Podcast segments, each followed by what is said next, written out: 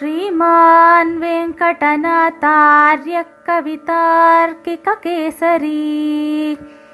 वेदान्ताचार्यवर्यो मे सन्निधत्तां सदा हृदि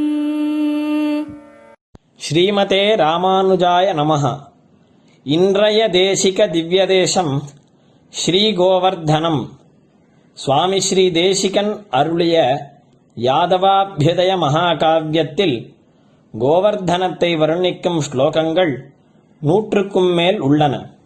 இறுதியில் ஆராத்தியதாம் ஹரிரசோ பிருத்திவீதராத்மா என்று சாதிக்கின்றார். இந்த கோவர்தன மலையானது ஹரிபகவானின் ஸ்வரூபமே. இந்த மலையுருவமாக பகவானே இருக்கிறான் என்று முடிக்கிறார். அதில் சில ஸ்லோகங்களை நாம் இன்று அனுபவிப்போம். देवस्थानमिवेन्धानम् पारायणमवारितम् गोवर्धनमवेह्येनम् नारायणमिवागतम् देवस्थानमिवेन्धानम् पारायणमवारितम् गोवर्धनमवेह्येनम् நாராயணமிவாகதம். இதன் பொருள் ஸ்ரீமன் நாராயணனே உபாயமும் உபேயமுமாக இருப்பவன். அவனே இங்கு கோவர்தனமாக வந்துள்ளான் என அறிய வேண்டும். இந்த மலையே நமக்கு உபாயம். இதையே பூஜிக்க வேண்டும். இந்த மலையே தேவர்களின் ஸ்வர்கலோகம் போலே நமக்கு உபேயமும் ஆகும். इरण्डावद् श्लोकम् मुकुन्दहस्ताम् बुरुहाधिरोहात्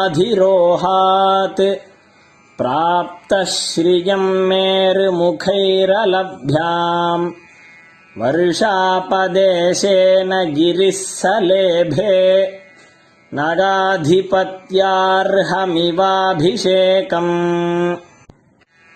मुकुन्दहस्ताम् बुरुहाधिरोहात्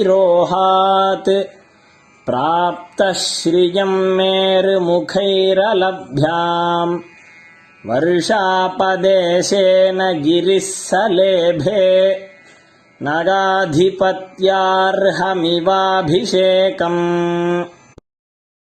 இதன் அர்த்தம் அந்த கோவர்தன மலையானது முகுந்தனுடைய தாமரை கையில் ஏறி இருந்தது அதனால் மேருமலை முதலியவற்றுக்கும் கிடைக்காத பெருமையைப் பெற்றது.